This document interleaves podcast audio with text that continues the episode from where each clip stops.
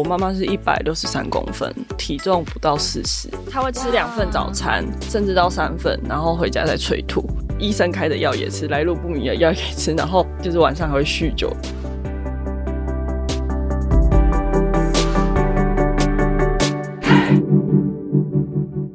我是什么东西？自立好我，成就好我。我是善慈。这个节目由 CCSA 中华育幼机构儿童关怀协会企划录制，邀请你看见失家儿的成长路。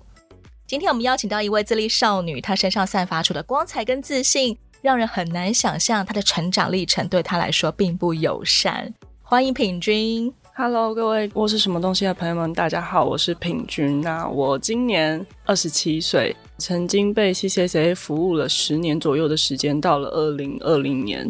硕士毕业以后才结案，现在是在一家知名的传产企业担任财务管理师，算是上班族 OL，超级超级上班族，就是很传统的朝九晚五。你喜欢这份工作吗？蛮喜欢的，因为对比之前的工作，我觉得现在的上班模式、下班模式是。有达到我自己心目中理想的蓝图，也包括你自己打造出的生活模式，你的自立生活里面都符合你的梦想吗？有逐步在实践我自己的梦想蓝图，因为其实，在小时候家庭生活比较多变的时候，可能会一直想着啊，以后会怎么样？那我有没有机会像电视上常会演上班族嘛，朝九晚五，然后下了班可能就是跟朋友去喝喝小酒啊，或者说回家陪家人这样。我我当时候就一直想说，哎。我的未来有办法像这样吗？小时候想象长大后的世界，对，我能不能够像一个 OL 一样？对，高中或大学的时候，现在有一步一步在实践自己的理想。因为现在跟外婆生活在一起嘛，那下了班就是尽量准时下班，少加班，然后回家就是陪外婆吃晚餐，然后陪她一起看电视，或者是说跟朋友约去吃晚餐啊，或是去做一些运动之类的。我觉得就是有慢慢在符合自己梦想中的心中蓝图，生活跟工作达到平衡这件事情。你读的大学专业、研究所专业，一直到出社会之后的工作，其实跟对理财、对于数字要有一定的敏锐是很有关系的。对，因为我很爱钱。你觉得你能够对理财啊，或者是对数字敏锐，是比较像你的天赋，还是比较像成长历程当中被迫学习到的呢？我觉得五分是天赋，另外五分是生活所逼。印象中，我从小我就对存钱这两字很有兴趣。拿到的红包钱，我就会死死的自己藏起来，或者是放在我的包包里，然后就会跟我妈说：“妈，我要存起来。”然后你要问我干嘛？我我也不知道，我就是想要存起来，存珠光啊，或存银行都可以，反正帮我存起来，也会自己十块、二十块的慢慢存。我觉得这是我天赋的部分，而且印象中本身有兴趣的部分。对，然后我印象中从小我的家人就跟我说，我非常小气，这个十块钱到了我手上绝对不会有出去的一天，就是会一直握在我的手上。那后来因为家里面的关系发生了很多事情，那我必须去面对很多家里的大小事。比如说我从小学的时候我就开始要面对家里的缴什么水费、电费，那时候我们家是叫瓦斯，一桶一桶的瓦斯，然后我还要。叫瓦斯啊，付钱啊，就是对于大大小小的开销，其实我都非常清楚哦。还有我妹幼稚园的注册费，我看到注册单，我就跟我妈说：“哎，就是妹妹要注册了，要多少多少钱？”这样。家里有哪些成员？介绍一下。家里发生事情以前，我们家的成员其实就很单纯，就是一个小家庭，就是爸爸妈妈，我跟妹妹，四口之家。妹妹跟你差几岁？我妹妹跟我差五岁，算是有一段距离的。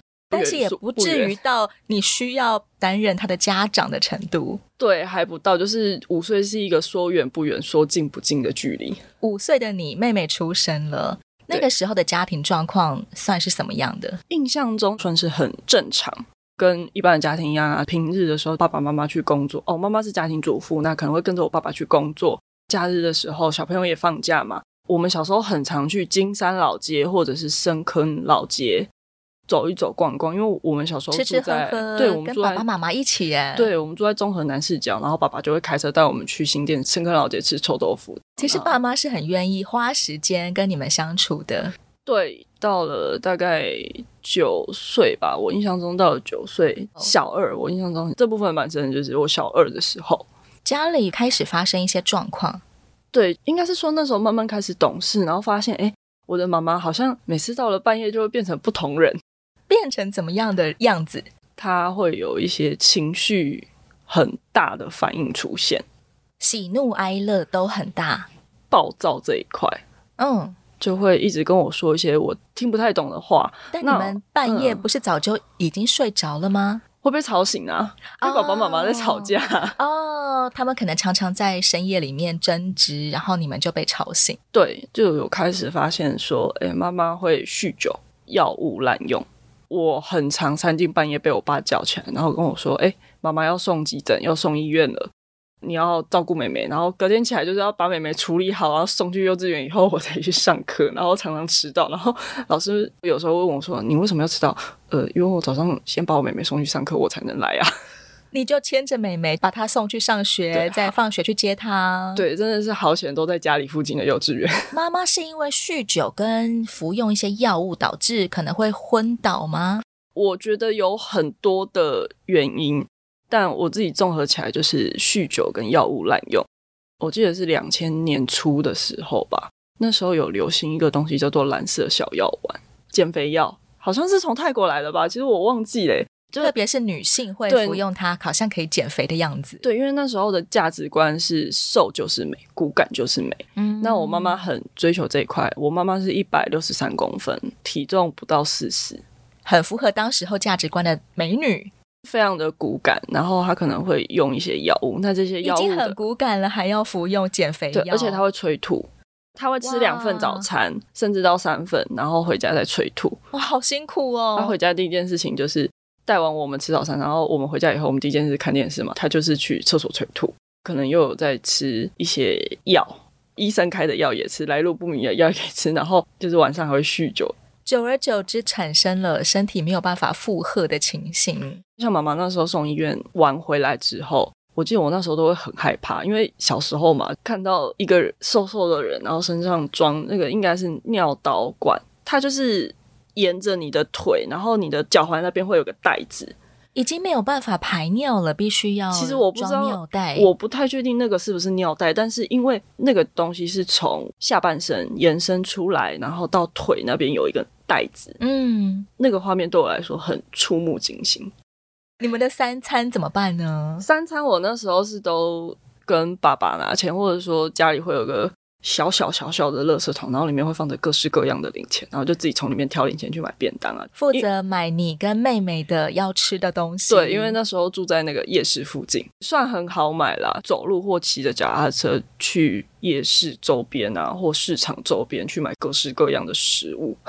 从很小的时候就开始在学习那种收支的观念了。今天我要花多少钱买这个午餐？但要怎么挑选呢？都挑自己喜欢吃的吗？以前小时候只会买便当啊，哦，然后到了大一点，在四五年级，真的会独立思考以后，你就会开始，嗯，那我今天吃个日料的蛋包饭。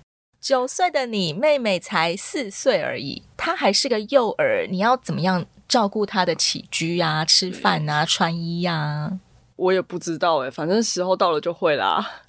因为我妹妹小时候的牛奶好像也是我在泡。我印象中，我小时候每天睡前有一个仪式，就是我妹去洗澡啊，我要去帮她泡奶粉，然后帮她把那个尿布什么东西都准备好在床上。所以其实你慢慢也学习了一些照顾幼儿的技能，有被训练。像我现在抱小朋友，人家都会说啊，你生过。你怎么抱小朋友姿势这么标准？我说没有，从小抱家里的啊，还有我妹啊。要郑重声明，现在的平均还单身，单身，对对对，还没结婚，对，黄金单身，还没生小孩，还没，还没，还没，都还没。对，目前也没有这个打算。那个时候，妈妈的状况会让你觉得常常很焦虑吗？其实应该有，但是因为生活的压力，你没有太多的时间去焦虑。我从小就没有补习。因为我下了课就是要回家，就是妈妈可能生病，然后爸爸又在外工作。那你下了课，你就是要回家，第一个要接妹妹下课，然后你要看她的功课，她的联络簿也都是我在签的。你要开始去洗衣服啊，做一些家事，然后你还要叮咛你妈吃药。即便这些不该是一个九岁孩子做的事情，但其实你已经做得很习惯了，你也习以为常，这就是。我要做的所有家事，对啊，然后我从很小的时候就知道水电费两个月缴一次，小三小四我就知道这件事情吧。然后账单拿着就是要去超商，那时候只知道超商这个管道，就是要去超商缴，找全家或找 seven。妈妈的身体很快就越来越糟糕，嗯、只能够躺在床上了。自家人的转述听起来是，我妈妈生完我妹妹之后，可能精神上就有一些状况，但是我不知道。我可能到了九岁，我慢慢开始懂事以后，我才慢慢观察出来这一切的状况。其实我妈妈从生完我妹妹之后，好像就有酗酒的情况，就是有一些精神上没有办法排解的情绪上，对情绪上低落，对情绪上的压力。那到了九岁，我开始有意识之后。他最初是先半夜会变一个人，好像半夜就变得很抓狂。对，后来到了十岁、十一岁，因为起初我虽然说要照顾家里，可是没有这么的全面，我就是算是比较像是家事小帮手那种角色。那到了十岁、十一岁，我妈妈开始连白天都是喝醉的状况，那时候就真的去看医生，然后就是有忧郁症。嗯，所以有用忧郁症的药。那刚刚有说半夜也常被送急诊嘛，所以还有身体疾病方面的药。我印象中好像还有抽烟呀、啊，或者是刚刚你说有可能肾脏不太好啊。哦、我妈妈印象很深，有一个是我妈妈有 B 肝，跟酗酒有关系。对，然后我记得那个时候我有看过我妈妈送医院前的画面，看过一次。因为我妈妈很瘦很瘦嘛，不到四十公斤。我印象中那时候她的肚子非常非常的大，像怀孕差不多四五个月那么大，有腹水的情形了。然后很硬，非常硬，就是你去敲它会有那种空空空的声音，你没有办法想象人的皮肤会发出那种声音。就是你去敲人的皮肤，像我们现在捏我们的皮肤，敲我们的皮肤，基本上是不会发出任何声音的嘛，嗯、因为软软，好像拍西瓜的声音。对，但是那时候我记得我爸去敲我妈的肚子，也是空空空那种声音。家里的人怎么看待妈妈的身体，还有妈妈的忧郁症，好像越来越严重啊？其实我们没有跟亲戚住在一起，那其实住的也有一大段的距离，交通没有到这么方便，所以对于我们的生活状况没有办法这么及时的知道。他们可能没有意识到严重性。爸爸那边的家人。他们比较传统，那他们起初会觉得我妈妈在装模作样，觉得你就只是心情不好而已。对，他说你就是过太爽。想太多。我那时候家里慢慢发生事情，大概有到我在我十六岁的时候，那时候还有跟爸爸那边的家人住在一起的时候。那时候我也有就是心情觉得很不好什么，然后他们就说，你心你就是一个学生，你心情哪有什么资格不好啊？你就是过太爽。哇，他们这样会让忧郁的人更忧郁耶。对，但面对我妈妈的时候，他们其实就第一个觉得哦，他就是心情不好过太爽，然后再来就觉得哎，事情好像有不对哦。他们就跟我爸说哦，你老婆这是丢高卡到音，嗯，有不干净的东西沾到。可是因为那时候有发生一件很离奇的事，因为我那时候我刚刚有说，就是我妈妈半夜会起床嘛，然后会讲一些我听不懂的话。后来我终于听懂了，她常常就半夜起来会跟你说：“我是叉叉叉，另外一个人的名字。”对，但你不知道这个人是谁啊？哦，好毛哦。对，但你也没有听过这个人名字。从小到大印象中，我没有听过这个人名字。那我爸长期跟他生活在一起嘛。也不认识这个人，那你说是他的小学同学、大学同学，哎，也都没有这个人。刚刚好家族背景比较传统，这种时候就会觉得他遇到鬼。我觉得可能真的有。但是我觉得科学这方面，我们也是需要去面对，就是去看医生，不代表忧郁症或者是那些身体疾病就不需要处理，就不代表它不存在。是我自己的解释就会，他可能忧郁症的时候，人的气场比较弱，哎，可能好兄弟就有机会趁虚而入，就是我自己把它灌成一个故事嘛。嗯、那这两件事情都要做，不是说卡到音而已，这么一味的就只是求神问卜来下手。对，对，因为那时候还有跟我们说什么，我是叉叉叉，我的墓在哪里哪里。好像是一个已经过世的人，对，真的有这个墓在耶。大家就根据他妈妈半夜讲出来的资讯，对，然后自此开始，我记得每个礼拜都在带我妈到处的修经，拜，为了要帮助妈妈，只是对。于传统家族有限的认知，只能够用这样子的方式，好像给一些帮助，对，什么修经啦、观落音啦，实际上有好转吗？呃，我不知道，因为大部分因为那时候还是爸爸在，过去爸爸当时候还是会跟我们说：“你们去睡觉。”爸爸对妈妈这样的状况应该也会很无力吧？很无力。可是我不知道为什么他们一直没有意识到说这是一种疾病，就是一直带着他求神问卜，然后就是去全台湾的庙宇，就是哪里灵就哪里去。然后后来好像不知道是到了什么时候，应该是我十岁，就是可能这样的状况，一年两年之后，真的遇到有人跟他们说：“哎，你要不要带去看一下医生？”他们才真的带去看医生，才确定说：“哦，这是忧郁症。”嗯，所以后来才会开始服用忧郁症的药物。爸爸或妈妈他们的情绪压力有不小心转嫁到你们身上过吗？可能就是其实还是有泄愤啊，或者是迁怒啊。妈妈本身情绪就不好嘛，所以在跟他沟通上会比较大小声。对，那爸爸的话，印象中小时候会对妈妈家暴。什么样的情况？我爸爸是做冷气的。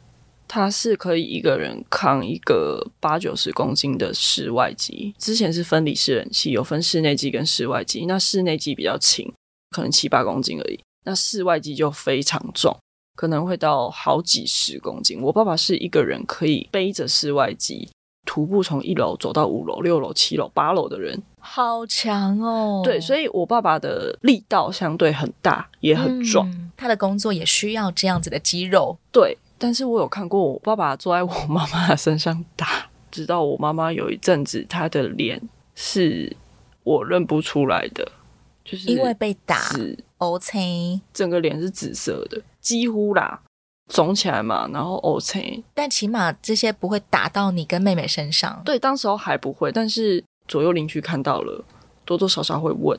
可能三更半夜听到大小声的情况，嗯，就会报警。嗯、然后当时候其实那时候我已经十一岁了吧，警察有介入。过不久，我在学校就被叫去辅导室了。那是我人生第一次被叫去辅导室，全班同学都以为我怎么了，我我做了什么坏事？你进的是辅导室，不是教务室啦，就是私底下来找我这样，然后他就跟我说：“哎、嗯，有社工在辅导室等你。”我说：“哈，什么是社工？” 第一次认知到社工这个名词，然后后来去，嗯、就是像现在我们这样子聊天，他就说：“哎，那爸爸妈妈事情会波及到你们吗？什么？”然后后来好像是有通报高风险家庭，最需要关注的就是你跟妹妹的安全。就是对，那那时候因为我跟妹妹并没有被施暴的状况，所以应该是被列入高风险家庭，持续关注中。对，持续关注中。然后后来可能每隔一段时间，他就会来关心。那是我第一次跟社工的接触，当然看妈妈被打也很舍不得，可是小时候不懂得说要寻求法律途径或者是其他方法。妈妈那时候就跟我们说她没事，爸爸那边的家人好像知道这件事情，但是他们会一直说家丑不可外扬，嗯，他们就传统的观念，对，他们就一直灌输我说夫妻之间的事就是他们自己解决。小孩子不要插手，家丑我们就不要外扬，自己关起门来解决。我知道当初我爸爸妈妈在结婚的时候，双方的家庭好像不是这么的合意。幸好妈妈并不是想要拉拢你们，要选边站。其实后来有，我妈妈过世前，他们有谈到要离婚了，两个就会各自把小孩子带开，然后就说你要跟爸爸还是跟妈妈？但是这种选择对当时候的你来说，不知道啊。你那个时候才十一岁左右，诶，对，无言，然后就想说，哈，为什么？妈妈一直到什么时候过世了？妈妈在我十二岁，九十五年十二月十三号，我到现在记得，这是你永远记得的一个日子。对，九十五年十二月，还没有我我小我小六了啦，没有没有没有，他们其实我觉得很多时候都是嘴巴上讲一讲，哦，我要离婚，我要跟你分手之类的，吵架吵到一个时候就撂话。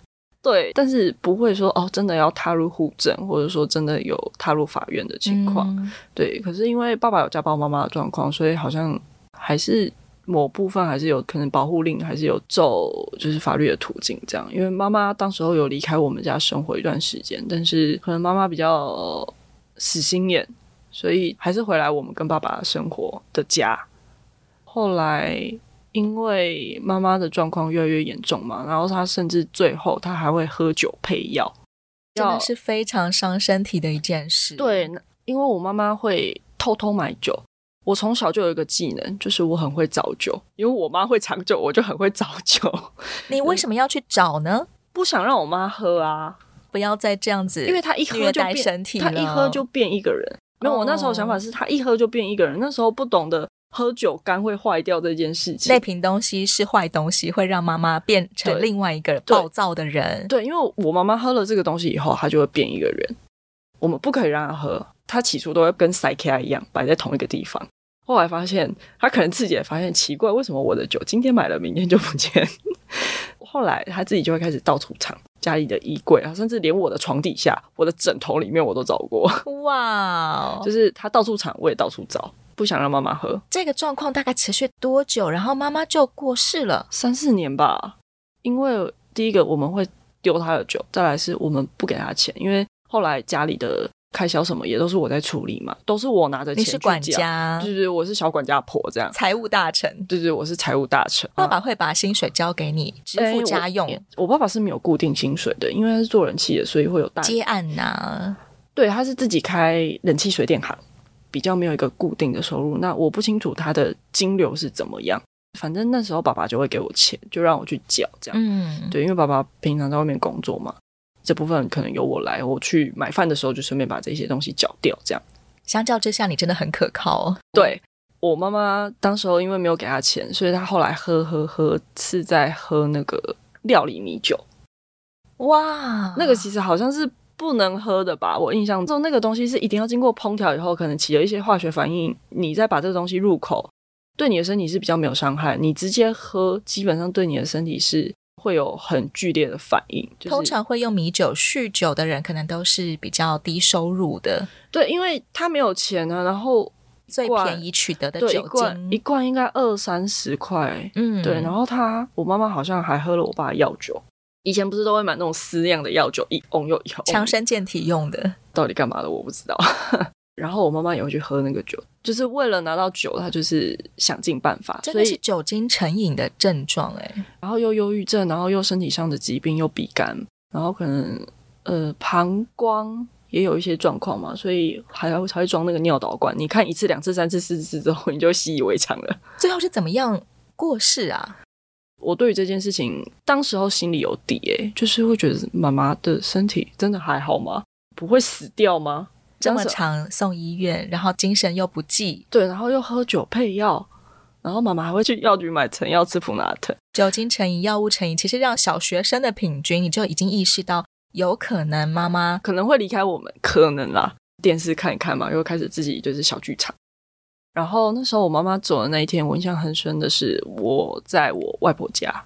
我记得我刚出生那段时间，我妈妈跟我说我是被外婆带大的，所以我从小我就很黏外婆。我其实到现在还是一样，就是人家都说是妈宝、爸宝，我都很光明正大的说没有，我就是阿妈宝。阿妈算是你在家里面最亲最亲的家人了。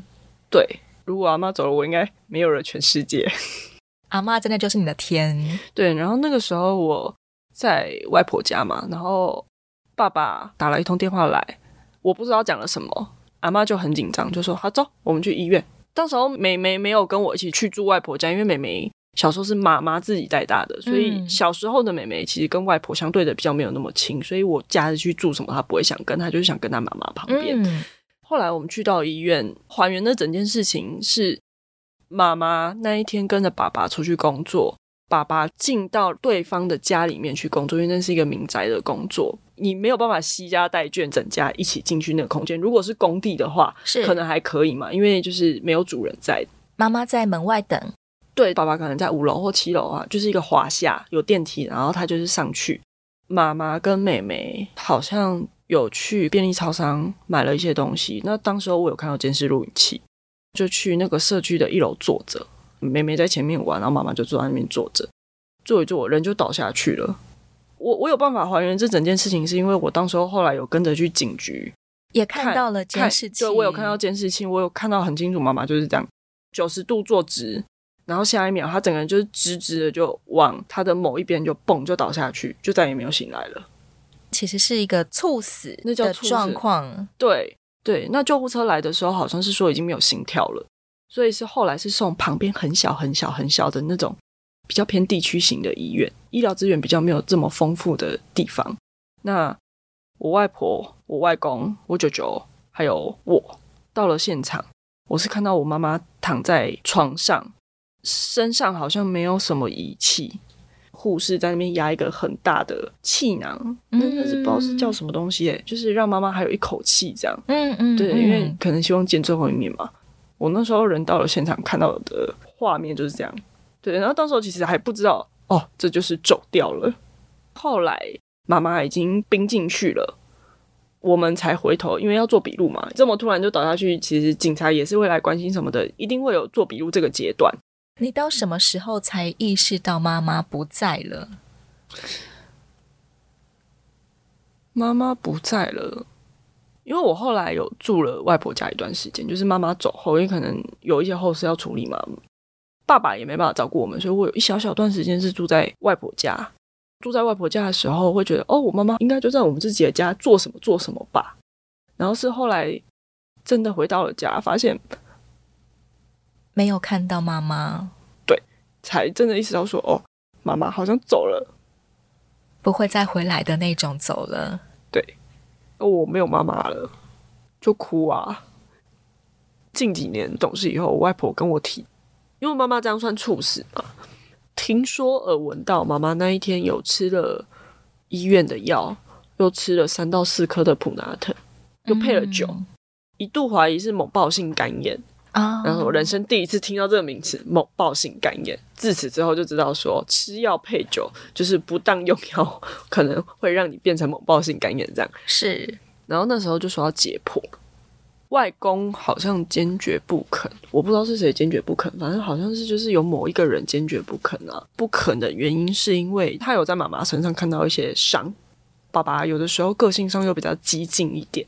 那时候外公是怕解剖后。真的发现不是某暴性肝炎，或甚至是还有其他的原因，是一些人为伤害。嗯，那会变成说跟爸爸这边会闹得很难看，他很怕再也看不到这两个孙女，哦，所以后来才没有结婚。外公想得很远哎，对，人都已经死了，所以那时候想要因为官司，然后也失去你跟妹妹。对，后来我记得我妈妈遗体相验证明书上面是写休克，心因性休克，嗯，就没有写详细的死因。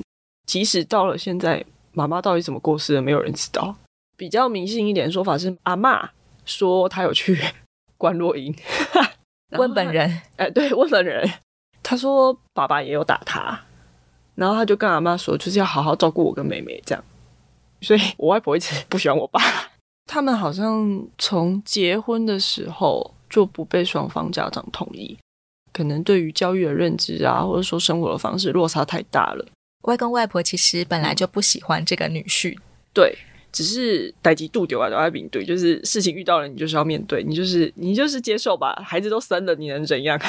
从此之后，你们也算是常常住在外婆家了吗？假日，平时的你就依然跟以前一样，照料全家的所有账单，照顾妹妹，照顾自己，因为我们还是生活在我们原本生活的综合的那个家。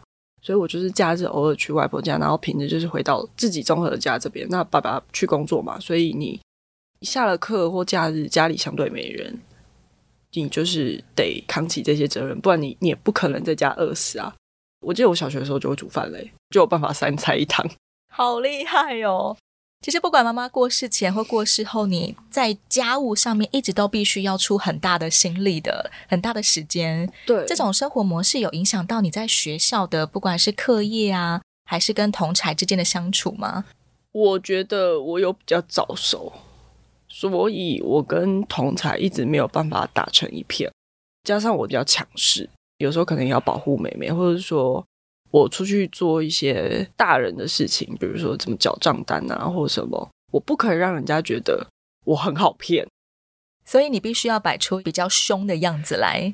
对，我比较难搞，比较不好相处，所以我从小比较没朋友，然后有被排挤的现象，就是每次分组，我永远都分不到组那一个，也没有人敢真的欺负你，因为你看起来很凶。倒没有人真的会欺负我啊，因为小时候不是很多什么拉椅子啊、掀女生裙子啊、恶整的那种，对，我好像都没有遇过欸，因为你看起来很凶，不知道，而且你实在也没有时间去参加那些同彩活动啊。对，下课立刻要回家，对，因为去做很多的家事。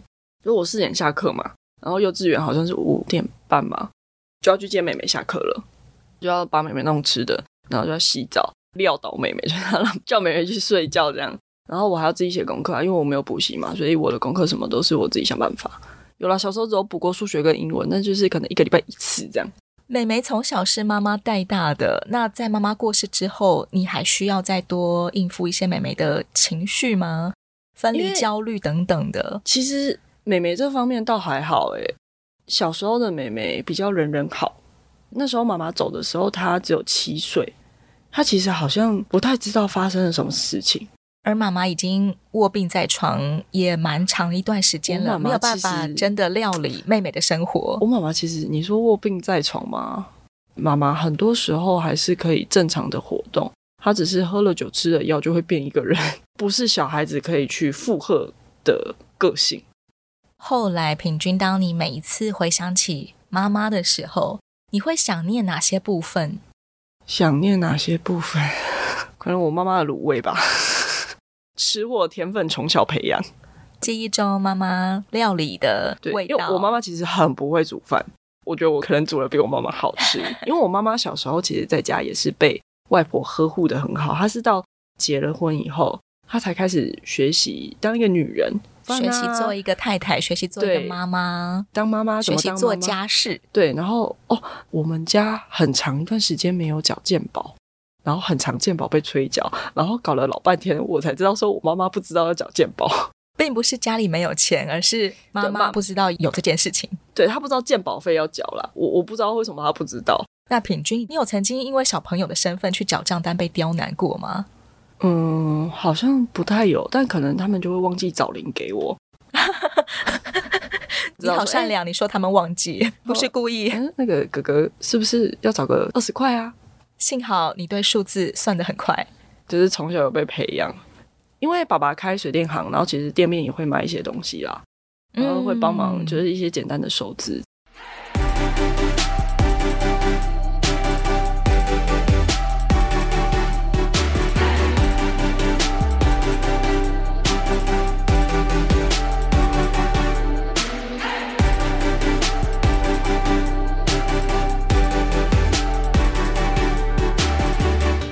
品君从小学起就是半个家长，要采买料理三餐，要洗衣服，要叫瓦斯，缴纳水电账单，接送照顾妹妹，帮妹妹看功课，联络簿自己签名，顶你妈妈吃药，还要翻箱倒柜搜出妈妈偷藏起来的酒。下一回让品君继续告诉我们，妈妈过世以后，她如何度过国中、高中时期。欢迎你继续锁定《窝是什么东西》。也邀请你上到 CCSA 中华育幼机构儿童关怀协会的网站，以各种方式关注支持失家儿，有窝有梦，疗伤，举起不一样的人生。我是善慈，这里好窝，成就好我。我们下回再见喽。